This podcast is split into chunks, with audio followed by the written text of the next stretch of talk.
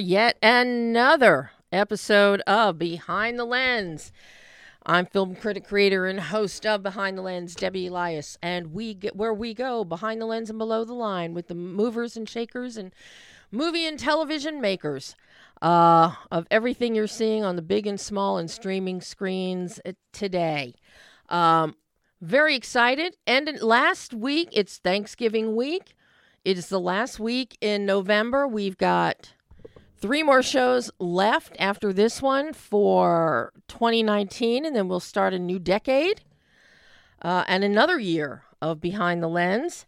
Um, and this week with this Thanksgiving week, I'm just very grateful for all of our all of our live listeners, our podcast listeners, and all of my readers around the world in print and online. Uh, and of course, you can find plenty of movie reviews and interviews from me on behindthelensonline.net.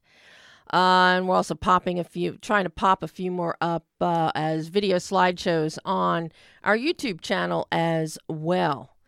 Very exciting day. It's a very exciting week.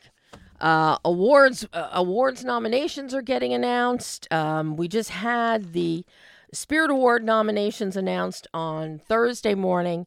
Uh, as all of it, my regular listeners know, um, this is the 35th year of Spirit Awards. Uh, it is one of my babies. Uh, this will be the 30th one that I have covered. Uh, I'm very proud of that um, and, and privileged to have been able to watch Film Independent and the Spirit Awards grow and really help, you know, be at the forefront of shining a light on independent films.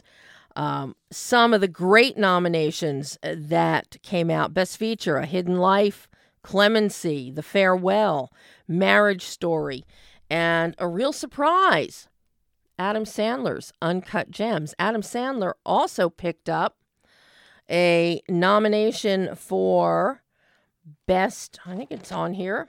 I have my cheat sheet. Uh, yes, Best Male Lead uh, for his performance in Uncut Gems. Uh, of course, he's going up against one of my picks, uh, Matthias Schoenaerts for the Mustang. Uh, film, uh, the Film Independent Spirit Awards come to you live on IFC from the beach in Santa Monica on February 8th, the day before the Oscars.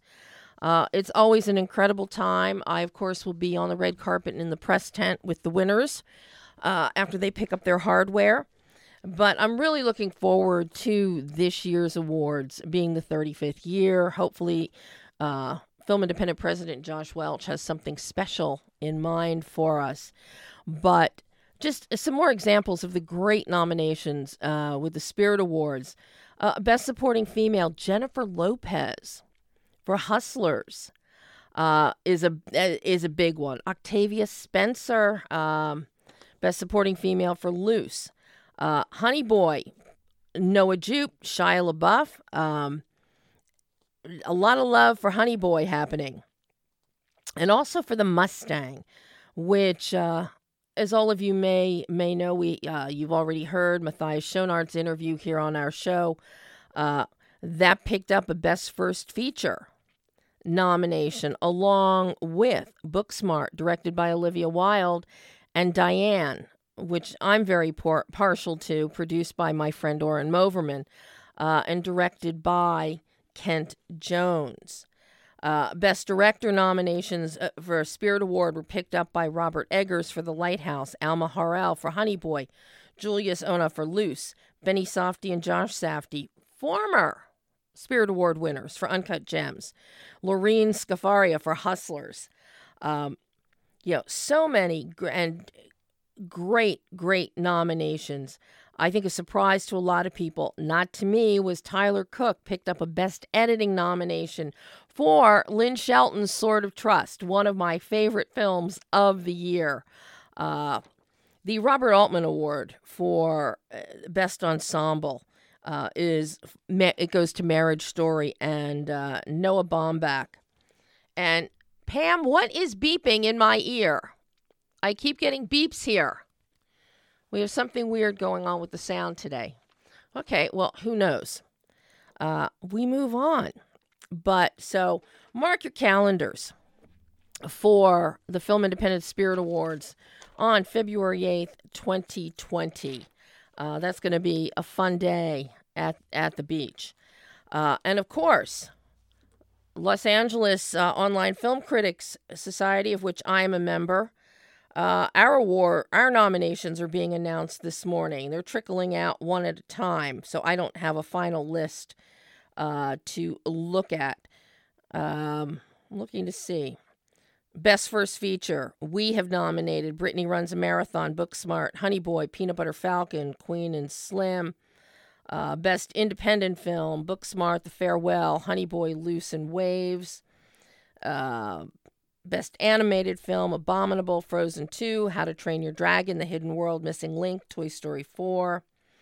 Uh, uh, Best Comedy or Musical, Booksmart, Blinded by the Light, Dolomite is My Name, Long Shot, and Rocket Man. Um, so uh, I have, I will admit, I'll be the first one to admit, I'm not happy with some of the nominations that our group has come up with, but they are what they are. Um, so we'll see what plays out. Uh, some very interesting, interesting choices here. Um, so once I see a final list, that'll be up. I'll have that up on my website. And as for Behind the Lens today, today is International Day for the Elimination of Violence Against Women. And I'm very excited at the half hour point of the show. Our our special guest uh, is Jarrett Martino, writer director Jarrett Martino, is going to be with us to talk about his new film Donna, Stronger Than Pretty. It's a story. It's his mother's story. Uh, his mother Donna. It is a compelling story. It's very well done. It boasts some very good performances. He made it a narrative as opposed to a documentary. So, Jared is going to be joining us to talk about this film and also the launch of a film festival that he is involved with, Love Wins Film Festival. So, we're going to get the whole scoop from him when he joins us at the midpoint of the show. But right now, I'm very excited. You heard me talking about it last week. Dark Waters, one of my picks for the year. It is an amazing film, uh, directed by Todd Haynes, starring Mark Ruffalo. It is the story of attorney Rob Bilott and his battle uh, against DuPont Chemical Company. This is a must see film for everyone. Um, the litigation and the battle that Rob and the Taft Law Firm have been fighting for more than two decades affects every single one of us. And it boils down to DuPont's dumping of the chemical that is commonly known as C8. Um, and putting it into all of their products. You have a Teflon pan in your house, you've got C8. That's what that's the core element of Teflon. You have non you have carpets that, you know, repel water and stains. C8 is in there. Uh, it is a store. It is a film not to be missed. It is a powerhouse film. The script is amazing. Uh, first draft was written by Matt Carnahan, and then Mario Correa picked up uh, the mantle. And it's based on Nathaniel Rich's uh, blockbuster New York Times article on this DuPont chemical story and Rob Bilott's battle. Um, you will not be able to look away from this screen uh, as you watch the film. I spoke with production designer Hannah Beachler last week. Uh, Hannah, whom I adore, and it's a Far Cry from Wakanda. Hannah is the one who did the production design for Black Panther. And for all you Marvel fans out there, she's coming back for Black Panther too. So I can't wait to see the world of Wakanda and how it expands for that. But Todd Haynes, you know him from his from directing Wonderstruck, Carol, I'm Not There, Far From Heaven, uh, and the acclaimed Mildred Mildred Pierce miniseries. And that's a tough act to follow when you've got as history of Mildred Pierce, Joan Crawford. Um, Todd is an incredible director, and he truly, this is out of the wheelhouse for him that he's not known for a film like Dark Waters, but he really brings it to the forefront. So take a listen to my exclusive interview with Todd Haynes talking about Dark Waters. Hey, Todd. Hey, Debbie. I am so happy to talk to you for our every two year conversation. Thank you. For me to see Dark Waters, I've been following the DuPont litigation since I was working in law full time back in the 90s. And Wow. actually, I actually worked on quite a number of toxic toxic tort litigation cases. And Wow. thanks to what Rob did and the discovery that was amassed, because as discovery came out, nothing was under seal. And he and the firm would they would disseminate it to other attorneys around the country when you reach out and say, Hey, you've been working on such and such. Do you have anything Yeah. that we can use? So Yeah. I have followed this religiously, even when I stopped law full time. I have maintained following the individual cases after that ridiculous Wow, court incredible. after that ridiculous court ruling that wouldn't certify a class. Um, Right. So for me to see this whole thing come to the big screen and the way you've presented it, this is, for my money, it is one of the top three best pictures and must see films of the year. Oh, thank you, Debbie. That's so nice to hear. Thank you so much. This is not an easy an easy subject to tackle in and of itself. We've seen other films Right. try and address environmental contamination and issues, but this is a true story. It's ongoing. And Yeah. you could have very easily made this a legal thriller. You didn't. This story it humanizes. Not only does it humanize attorneys, uh, but you it, you have it structured and presented so that this will resonate with every person on the planet. Everyone is affected by this film and the way that you bring it to life, and particularly with Ed's work, rather than waste Yeah. exposition. Um, people are going to be able to understand the significance and the importance of this story. And my hats off to you because I know it is Thank you. it's not easy to even craft motions and briefs for juries, the average layperson on a jury to understand, let alone a whole movie going audience. Yeah. Well, Debbie, thank you. That's that's so that means so much to me, given your back your your your background and the specificity of your your own experience. That that really uh, that that you know just to hear your reaction and the way you you characterized how we you know how the film worked for you. It was exactly our goal. You know, something that I know that Mark had this and came to you with it. And we haven't seen a film like this from you before, Todd. We really haven't. And I'm curious as to how, your approach to this story to in terms of maintaining authenticity, but then establishing that relatable resonant thread of economic contrast um, Right. between the haves, the haves nots, but the common, Sure. the shared commonality. Yeah. Well, yeah. I mean, look, this this this project, the the thing that I'm still sort of reeling from is how quickly this all happened.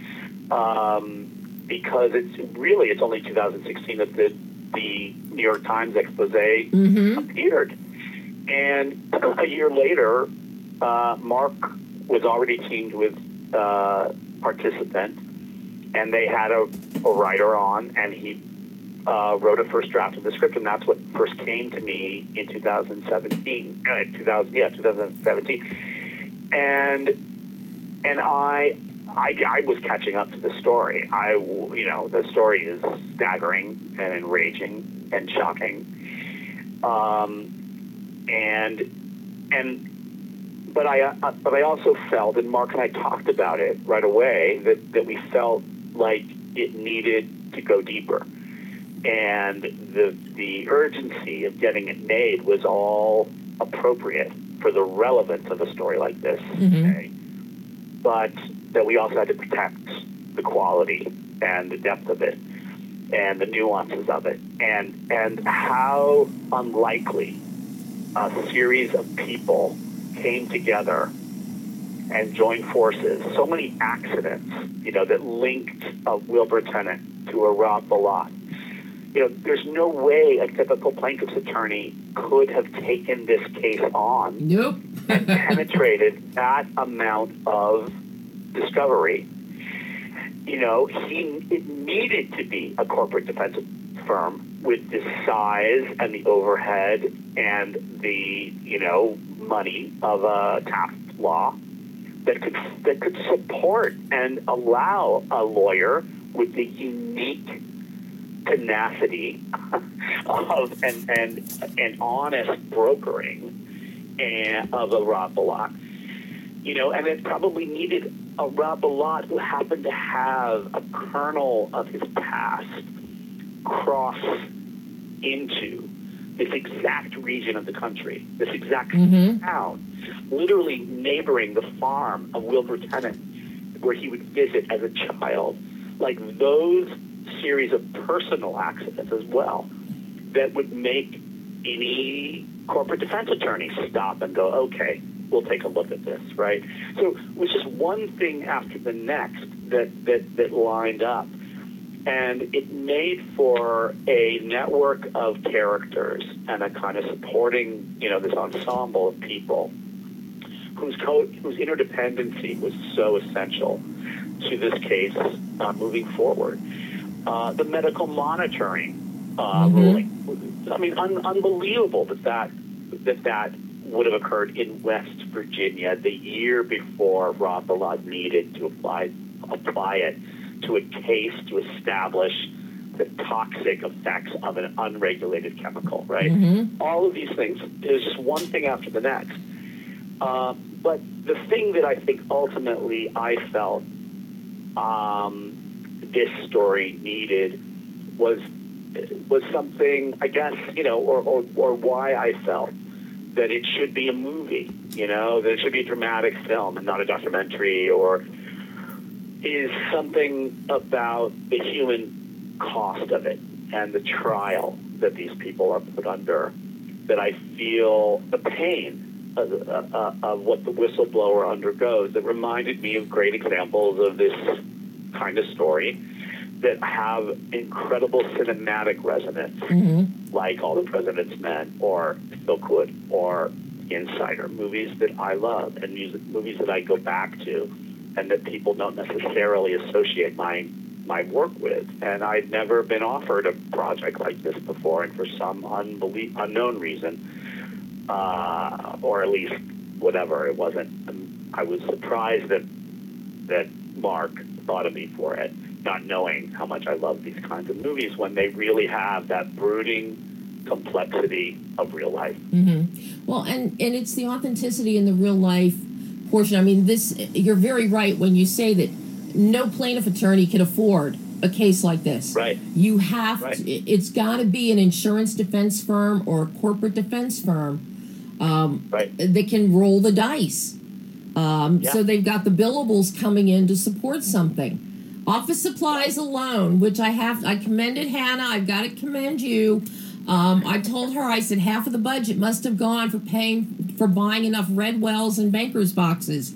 Um, um, but Seriously. that that level of detail, but uh, you know that you bring, but all of this, where this really all hits home the one scene that I think is going to resonate with everybody is going to be the montage that sets up the timeline as Rob is freaking out at two o'clock in the morning and ripping the carpet up and taking everything out of the kitchen cabinets. And he starts to tell Sarah, lay it all out for her as to, I'm not going crazy. This is what we're dealing with.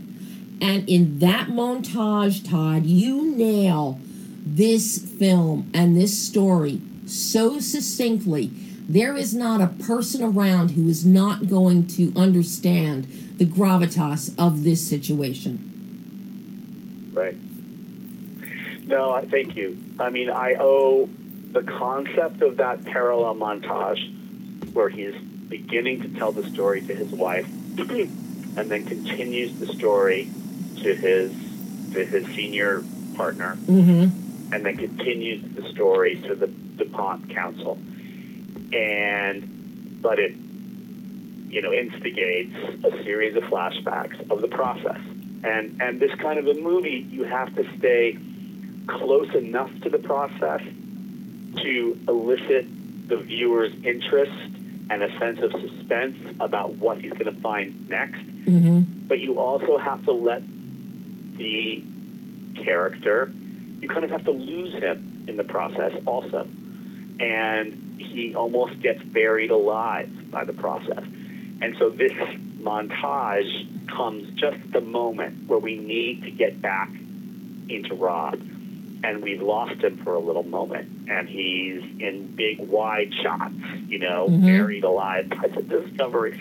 And we want to know what does it all mean? And we also see Wilbur reach a point of emotional, sort of a critical mass of, of Mhm. events where his house really was getting ransacked and helicopters really were swooping down over his property and so low that he could read the license plates and he took out a rifle and and they saw that he had a rifle and then you know there was just all the everything that you see in the movie is really from what really It's true. Yeah. So you feel the you feel that the sort of sense of, of contagion of of suffering that and and of the pressures and the the pushback of power on the individuals that alienates all of them from their communities and their families. And and in a way they're linked that way but they're also separated. Even you know they're also pulled apart from each other that way. And so mm-hmm. that's that that's that knife that twist of the knife that that I feel is how we we connect, you know, emotionally to the story with these people. Because let's face it, this is a story about third-hand information. Yeah. It's not a journalist going out and interviewing somebody and you, you knock on the door and you hear their testimony in the scene and they start to cry. You know, this is all accumulated information that he's gone back over decades to piece together. And so there had to be a dramatic method for keeping an audience engaged. And I, uh, it started with Mario Correa structuring it this way when we rewrote the script, and then it played out into how it was edited and the pacing of it, and then how it was scored. Um, there's a single, almost improvisational piano piece that runs for almost eight minutes over this entire section you're talking about Yep. and anything like lighter than that would not hold it together, and then anything heavier than that would start to make you feel like too overdetermined. It would feel too overdetermined. Yeah. It had to have that right balance, but it holds the entire sequence in a very delicate manner, and so that's Marcelo Zarvos's contribution. It, it took all of these components, I think, to make that sequence work. Well, the overall uh, visual tonal bandwidth of the film is something that I really love what you and Ed did. And you know me, I'll see anything Ed does. And Hannah, uh, and Hannah. Um, in terms of creating the the lighting in particular, we get that whole sensibility where at the farm, at uh, at the Tennant farm, we've got white light coming in through the windows. Hannah's design on the interior, it's white, white table, whitewash, because that's all the money you can afford is to whitewash things but it's very fresh and it's very clean. We go to the law firm and everything has that sickly golden color, which every corporate defense firm of the 90s, that's how they looked. Um, so you get a sickening feeling when you're there, but you use that tone, those the lighting, to really differentiate emotion for us. Um, and it also pauses you to when you're looking at the Tennants and you see there's a clarity there. There is never anything that's obfuscating or covering up Wilbur's determination, you know, Wilbur's, uh, you know, the facts of what he's been living with and dealing with. Whereas you go to the law firm and you've got the twisty turn hallways which I got to say, Ed's camera work with some of those hallways, and then and then what you did in post turning, is just fa- is fabulous. But that really sets up I think it's more subconscious for people as they watch. Mhm. But that is so beautifully designed, Todd. So beautifully designed. Well, thank you, Debbie, for noticing all of those details and and really feeling them. You know, um, because you're right. I think it's stuff. It's a, it's a the movie. The def, the overall stylistic approaches is one of a kind of restraint and a kind of cool um, emotional distance that allows us to because it, because that reflects Rob's temperament he is suspicious. He's guarded. He doesn't have an orthodoxy. He he's discovering this story in the dark, piece by piece, and it keeps growing. But that distance also allows us to shift our perspective from him to Wilbur's world, to the Tennant's world, to the law firm, and feel that we had that mobility to, to, to move around. I would say that because we shot in the real places as mm-hmm. much as possible, and that started with Taft Law's firm interior that you described, but, but it was all there. That was mm-hmm. a, it was the most. Hannah and Ed and I would have chosen that location aesthetically, hands down, even if it were not the actual place, and then it was the actual place. You know, that was just one of those fortuitous things where those triangular conference rooms and the and the glass, the striped frost Yep. striped glass partitions that we shoot through, uh, the, the the the paneled windows along the top of floating walls, and the irregular windows that look out on the uh, skyline of, of downtown Cincinnati. All of that was what Rob looked at, and those were the corridors that he circled and that he became isolated within increasingly over the years, and and people would give him you know, people started to stay away from this guy, mm-hmm. undermining the reputation of this firm, you know, and and there was an uncertainty hanging over all of it that we wanted to feel, but but because we were all in these places and because we were shooting in the freezing, bitter winter, there's also, I think, something that links all these different mm-hmm. places and makes you feel that the world is not right wherever you are and there's something bigger going on, and that everybody is linked by the results of corporate practices and governments that yield to the, the needs of industry and regulatory systems that basically don't exist anymore, you know? And so uh, we needed to feel that there's something larger that, that is linking all of the components of, of, of, the, of the story and linking us to it. And of course, you very keenly open the film with teens or you know young adults going to a reservoir at night in pitch black night and jumping into the water. Water is a common thread for everybody. It's also like baptism by fire. But who knew that that baptism was going to be a contaminant? Um, Exactly. your whole design there is just so beautifully structured, Todd. So I, I've got to ask you, what was for you the most challenging aspect as a director to encapsulate and bring this then to life in its final form? I think we've touched. We've. I think we've spoken about probably the biggest challenge is is organizing this kind of information, mm-hmm. honoring the sort of emotional reserve of our central character, not forcing big speeches into his mouth that he would never have expressed. You know, but really, really trusting that an audience is going to be there to yearn to fill in the gaps and to invest in somebody like Rob and watch him change, you know, and, and, and watch him suffer, but also watch him succeed, you know.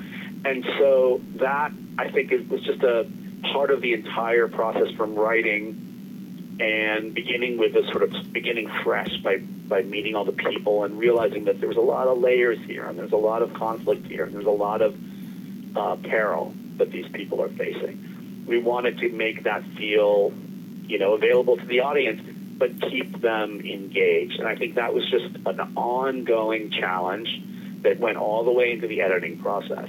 and the scoring of the movie and the timing of the color timing of the film and and all of it. But but I think we were all in it together as a team, and we were surrounded by the real people, and so they were guiding us in the process and making us feel that by really respecting their lives and their experiences, we were on the right track.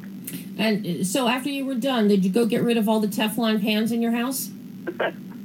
I really didn't have any Teflon to be to be honest. I think I have an old vintage pan that's probably Teflon. I just bought it because I like the color of it, but I don't really cook on it. Uh, not that I've been home. the real fact is that I have not been home because I've been working on this movie, and it's taking me away from Portland. Uh, and now I'm doing some work on my house while being away. So, so it's I miss I miss my home, but I'll be returning to it one of these days. And that was director Todd Haynes talking about Dark Waters. It's it, Dark Waters is in theaters now. It is going wider. It's expanding nationwide this week. It's been limited for the first week.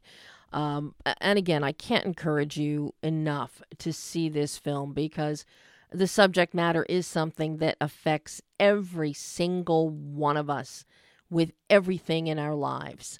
Uh, with this particular chemical, with DuPont, uh, and the whole process, and the fact that Rob Bilott really he went from being uh, a defense lawyer, became a plaintiff's lawyer because he believed in something. And hopefully, this will even restore your faith a little bit in lawyers. Um, I don't even have that much faith in a lot of them. So, and I'm one. Um, don't practice any, but I'm one. And now we're going to switch gears. And as soon as I find all of my notes here that I have all over the place today, I'm very excited to welcome this very talented writer director, actor turned writer director, Jarrett Martino, to talk about his new film, Donna Stronger Than Pretty. Welcome, Jarrett. Thank you so much, Debbie. I appreciate that. This has to be so exciting for you. The film is coming out. Today is International Day for the Elimination of Violence Against Women. You've got, you're involved with the Love Wins Film Festival. Uh, the, you're one of the people behind that. You just got everything. Everything's coming up roses right now. Um, in ter- in terms of it all all converging at one time. Um, this is an incredible film. And I can't stress enough the fact for, for people that it's a narrative. It's not a documentary, although it is based on Jarrett's mother, Donna, her life. Um, it's not a documentary, it is a narrative. And um, it's beautiful to look at. I'll tell you all that right up front, too. Um, but what what led you to tell your mom's story? And you know, how willing was she for you to tell it? And it is very important that, you know, you're talking to me today on International Day for the Elimination of Violence Against Women because this is the power behind your mother's story is that she did not let herself be a victim of violence. She got out. And she got out through self empowerment. She sought economic equality for herself and her children, you being one. Um, so, you know, what what were the mechanics in telling this story? Because I can't imagine that that too many sons would want to tell their mother's story, and that too many moms would want their story out there. Yeah, I was I was tired of being silenced and um, and you know having my mother's story um, by stigmas and stereotypes.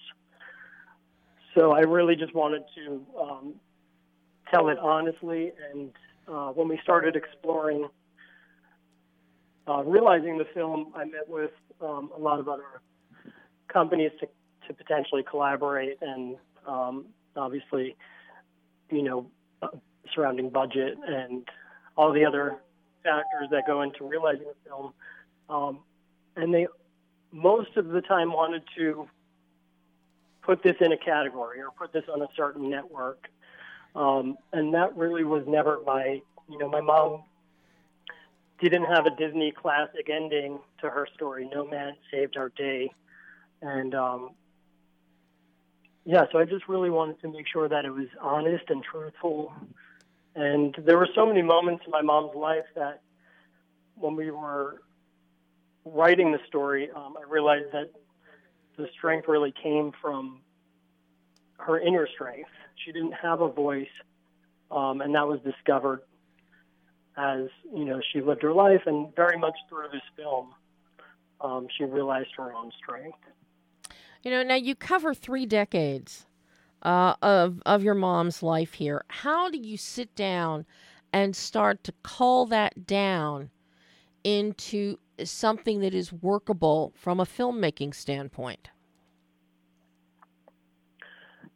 I think it started, you know, I wrote this as a journal entry, so I never really expected it to be a film. I just kind of wanted to get our story out. Um, it was some deep rooted pain, and I was already um, a few films in at that point, and I, I chose to focus on creating awareness for subjects deserving attention. So we were covering a lot of other people's painful stories, and I, I was on the other side of the lens at that point, and um,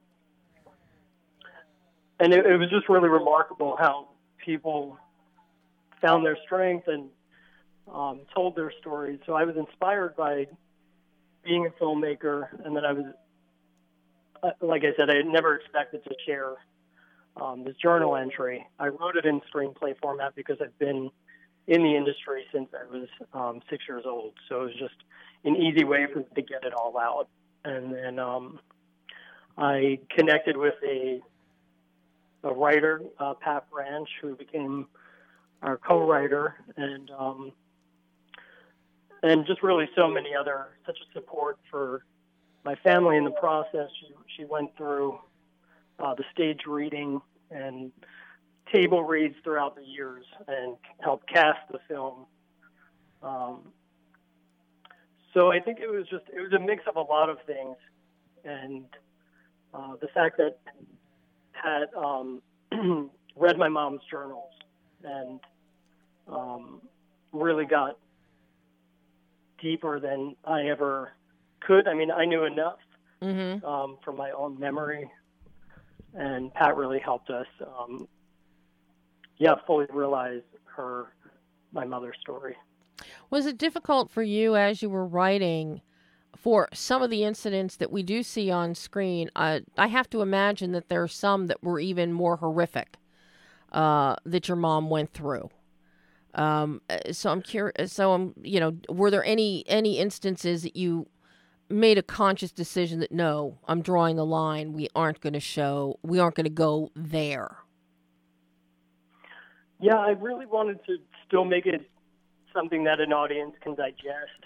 Um, I think that these films, anything that has to do with domestic violence, really just um, gets swept under the rug, and it's hard for people to to see it and to even you know to even talk about it. So um, I was careful about, and I, I didn't want this to be labeled just another you know domestic violence story because I feel we cover so much more um, conditioning, and uh, really I wanted the, the main message to be women's empowerment.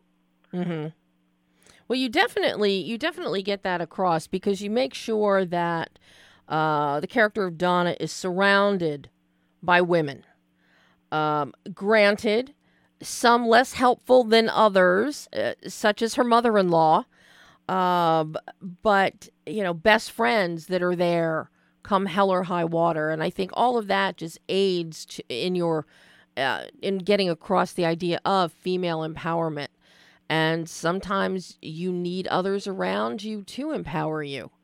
And we really see that in the way you have structured this. Uh, and also in the way you've cast it. You've, you've done a wonderful job of casting uh, your principals in casting Kate Amundsen as, as Donna and uh, then you bring in these other incredible women. Uh, and even Anna, Anna Maya Conley as young Donna. she's outstanding. She really sets the tone for what we're going to see unfold once Kate takes the mantle. Um, how how difficult was it casting all these female roles that intersect and are so reliant, uh, codependent upon one another to help tell this, get get forth the idea of empowerment? Well, yeah, Kate's been with us um, since the stage reading, Mm-hmm. and she was actually a funny story. She wasn't going to come to the audition because she was running late and in between a job and um, another audition that she had, and she doesn't like to be late. She's very detail oriented. So, um, anyway, she ended up showing up, thank God, and she. Um, she's just so powerful. I knew as soon as she walked through the door that she was Donna. I mean, she just um, had so many qualities of my mom, and and um, just a beautiful actress. Mm-hmm. But then you also you got to cast and surround her with people. You've got to surround her with Aunt Mary. Um, you've got to surround her with even the the the headmistress, the headmaster at the school. Uh, you really, it's not just all about her, but it's about all these other supporting players as well. Was it difficult to find all of them, and at the same time find Anthony Fico to play Nick? Anthony was actually a recommendation from Kathleen Randazzo. I was working with um, uh, Kathleen over at Playhouse West for a bit, and she had referred Anthony. So um, they've they've both been a part of the project for about seven years. But we we were really lucky. I mean, we shot for the most part in New York, and there's just such a great pool of, of people there, and a lot of them are theater based. So Mhm. um, we we just really got lucky with who submitted and and how it all fit, you know, worked out. hmm Now, this is your first feature directorial, correct? It is, yes. So, how helpful was it for you having a background as an actor once you stepped in, put your director's hat on? Does that help you? uh, You know, did it help you technically because you were familiar with the process? Um, were you reliant upon your DP, John Swikert, who does? I, I got to tell you, his cinematography is beautiful.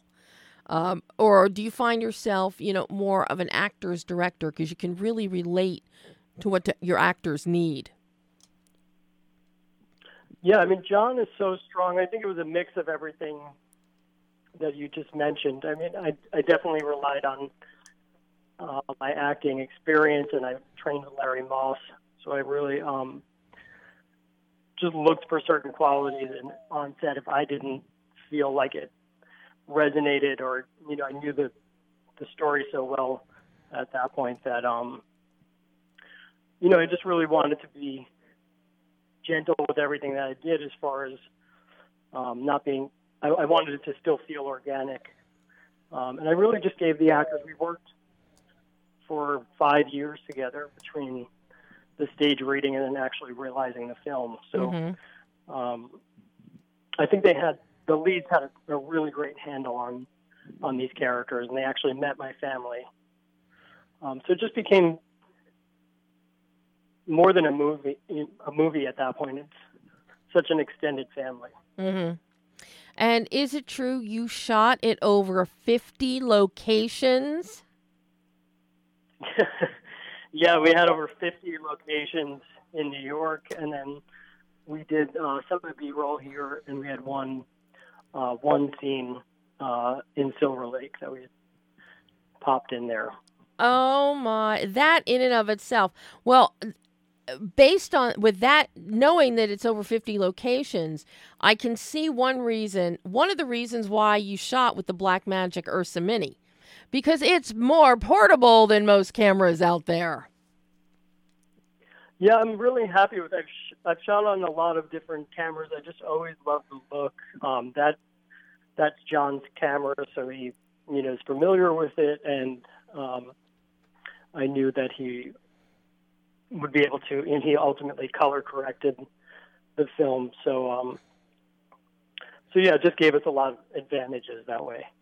Yeah, and it's it's a great little camera. I played with it at the at uh, the NAB convention in Vegas a few years ago. Um, it's like I'm a kid in a candy store when I go there. You've got all the new equipment that's coming out, the cameras, the lenses, the lighting, um, uh, you know, all the packages.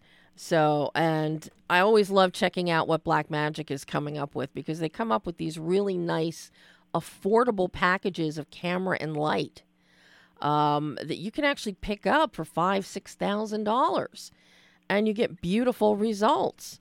Um, I think yours though is the yeah. I'm really happy. with yeah quality, and we also changed lenses. So each we went through, you know, from 1966 through the early 2000s, and we um, used vintage lenses. So um, with each decade that changed, we changed mm-hmm. the lenses.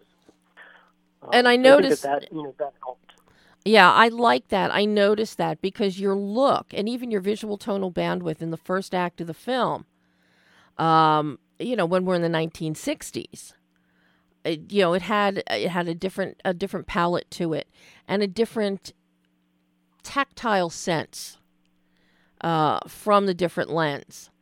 Um, and I really yeah, I became fascinated by those um, sun flares that we kept getting. Mhm. We, sh- we shot outdoors a lot, so and then they, you know, ultimately as we changed the lenses, they changed throughout the film. But I really liked that they there there was a few that got in there.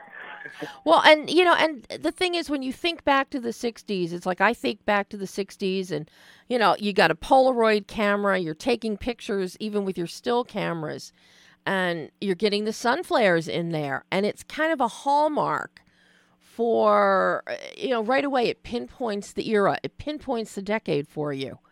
Um, and I think whenever you're covering a span of time the way you are with this film, I think that really behooves you and serves you well uh, to achieve your final product by doing that.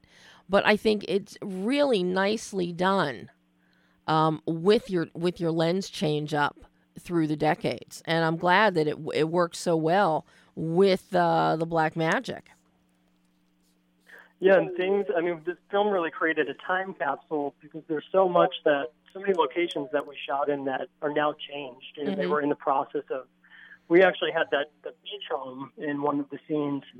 Um, the owner has held off on changing those old cedar shakes, you know, Mhm. the siding for us because he knew we'd be in there, and um, he ultimately wanted to put vinyl, and uh, so yeah, just things like that just worked out really really well. Even some of the storefronts that haven't been changed since you know the 50s or 60s um, have now been updated. So it's really interesting to go back to New York and and see how you know we, we now have this this footage of how these areas used to look even just from a couple of years ago. hmm Well, uh, yeah, I'm glad that the owner of the beach house waited to take away those cedar shakes uh, uh, shingles because that is iconic on the eastern seaboard.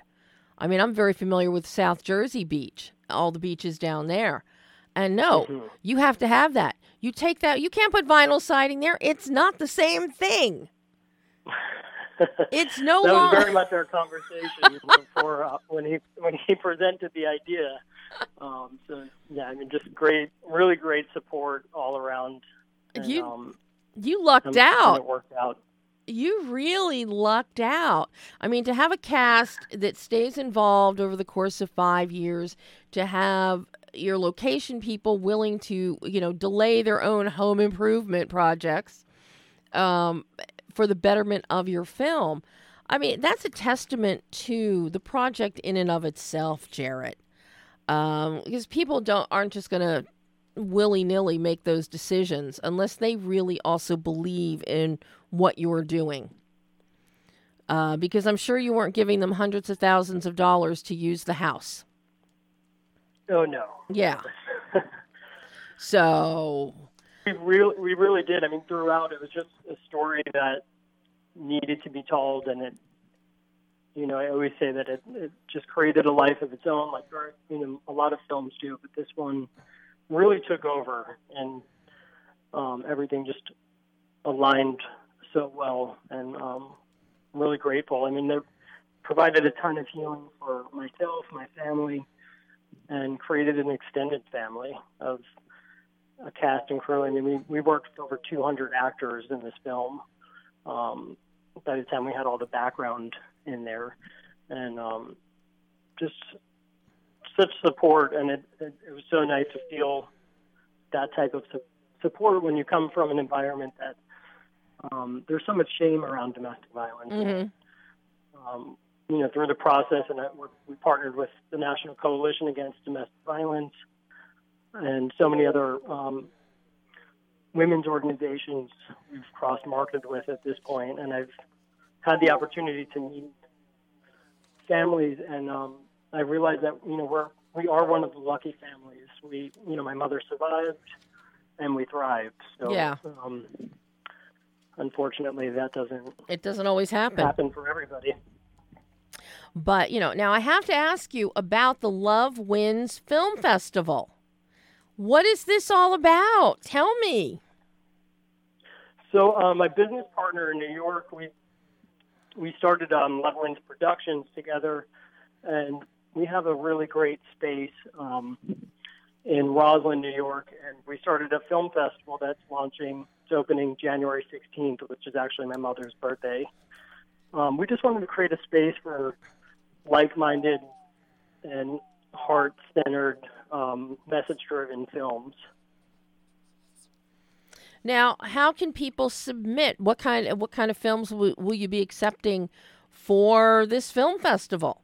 Is it anything? Do you put Um, features, docs, short, um, and it, we're going to be exclusively on Film Freeway, and that will be up on the Love Wins production site. Now, is is there uh, a website for the Love Wins Film Festival that filmmakers can go to now if they want to submit? Yeah, that will be up um, officially launched on January 16th, Okay. and it's uh, lovewinsproductions.online, uh, lovewinsproductions.net. Okay. That's And, helpful. Um, they can find us on Facebook. Also, the donnathemovie.com will have a link uh, to get over to Love Wins Productions and uh, the film festival. So, what kind of themes will you be looking for in your submissions to this festival? You know, we have so many different festivals out there. Uh, we have horror festivals, we have, you know, short festivals, we have drama, we have experimental festivals. Um, so, I'm curious what kind of themes you'd like these films to be with Love Wins. Yeah, we're really we're looking for message-driven films that help shape and change the global consciousness. Um, so, pretty much everything from you know drama to um, pretty. We're accepting everything really. It's just it, it depends on. I guess the submission process will be Mm-hmm. um, really dependent on what the, the message within the film is. Mm-hmm.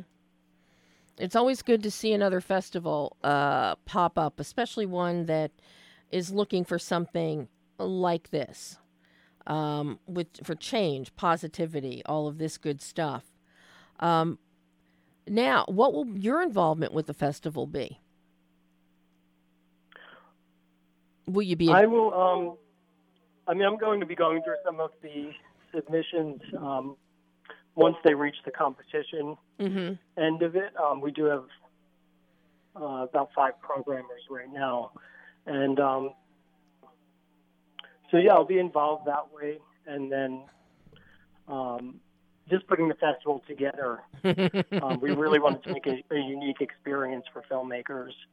Um, have industry networking. We're going to have holistic healers and um, music and and all different things that are available that are going to separate us from other festivals.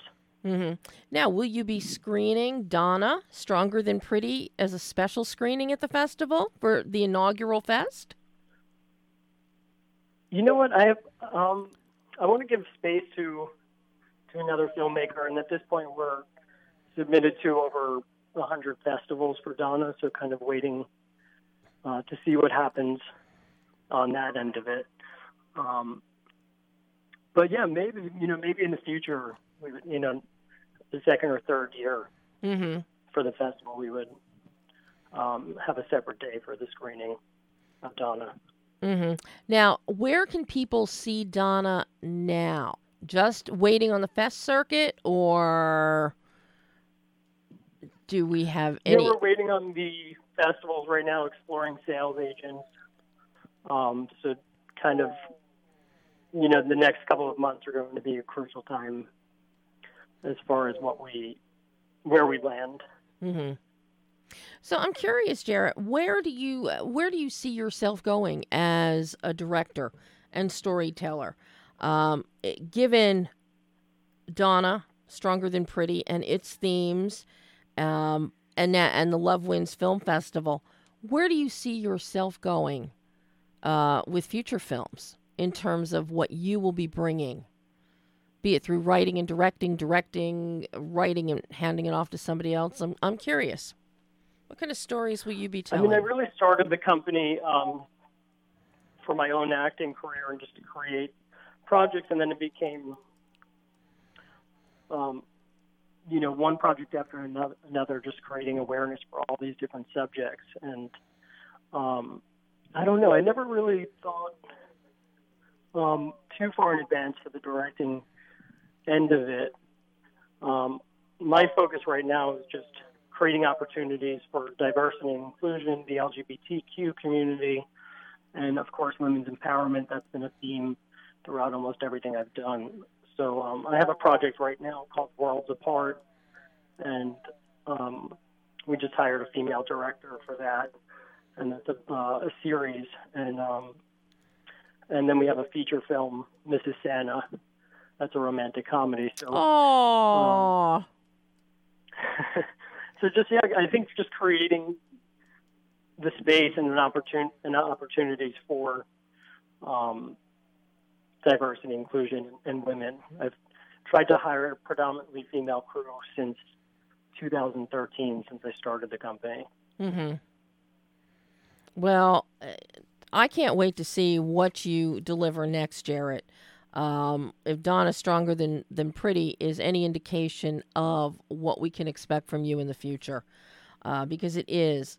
It's a well done film. As I said, John's cinematography is beautiful. You even got a nice underpinning of score happening in there. You even got in some needle drops. You actually had enough in the budget to, to get some needle drops in there. Woohoo! we did, and I um I do have to compliment our our costume designer Stephanie Lindsay because she really took us through.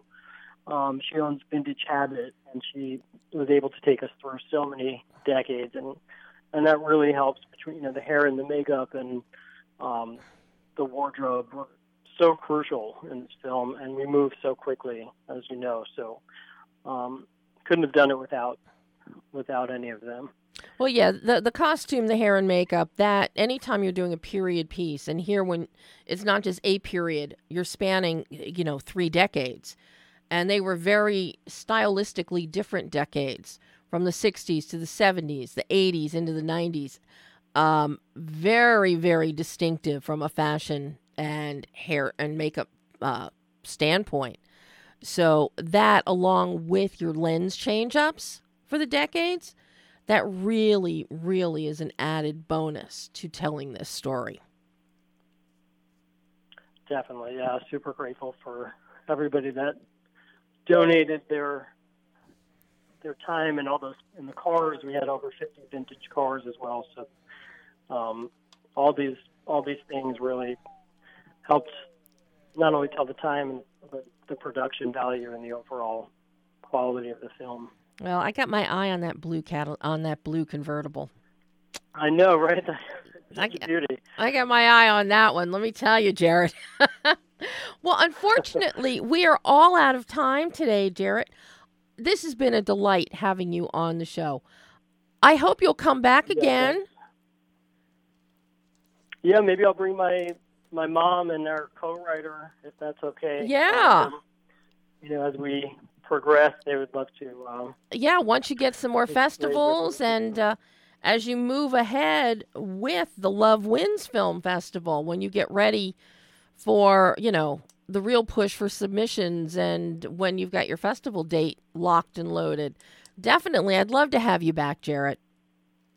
I appreciate that, Debbie, and thanks so much for the work you do. I know, you know, I was always taught that life is within the details, and you know, there's not too many opportunities that filmmakers get to have these type of conversations and all the years of work that go into it. So, um, thanks for taking the time and creating this platform. It is an absolute pleasure and privilege to do it for you and for all the other filmmakers out there, especially my my beloved indie filmmakers, my low budget, no budget, micro budget uh, filmmakers who need all the all the help and all the love that they can get.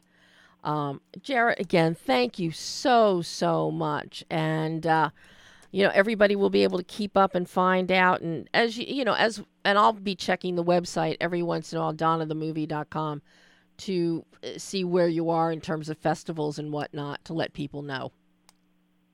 I appreciate that. We we love all the support, and uh, it helps. Well, thank you, Jarrett, and you have a fabulous rest of your day. You as well. Thanks, Thanks Jarrett. So bye bye. Bye bye. And that was Jarrett Martino talking about Donna Stronger Than Pretty. Um, I can't wait to see where it goes on the fest circuit because it is something that uh, I will encourage people to see as it emerges in different markets in different places. That is all the time we have today. That is all the time we have for November. Um, next week, I'm excited. Alex Ruiz is back. Alex was here in 2016 in studio for Quien es Quien. Well, now he's got a play opening uh, called Overtime. So he's going to be joining us again next week. So I can't wait to, to catch up with Alex and find out what kind of trouble he's getting himself into. And I'll have more exclusive interviews with potential award contenders for award season. So until next week, I'm Debbie Elias. This is Behind the Lens.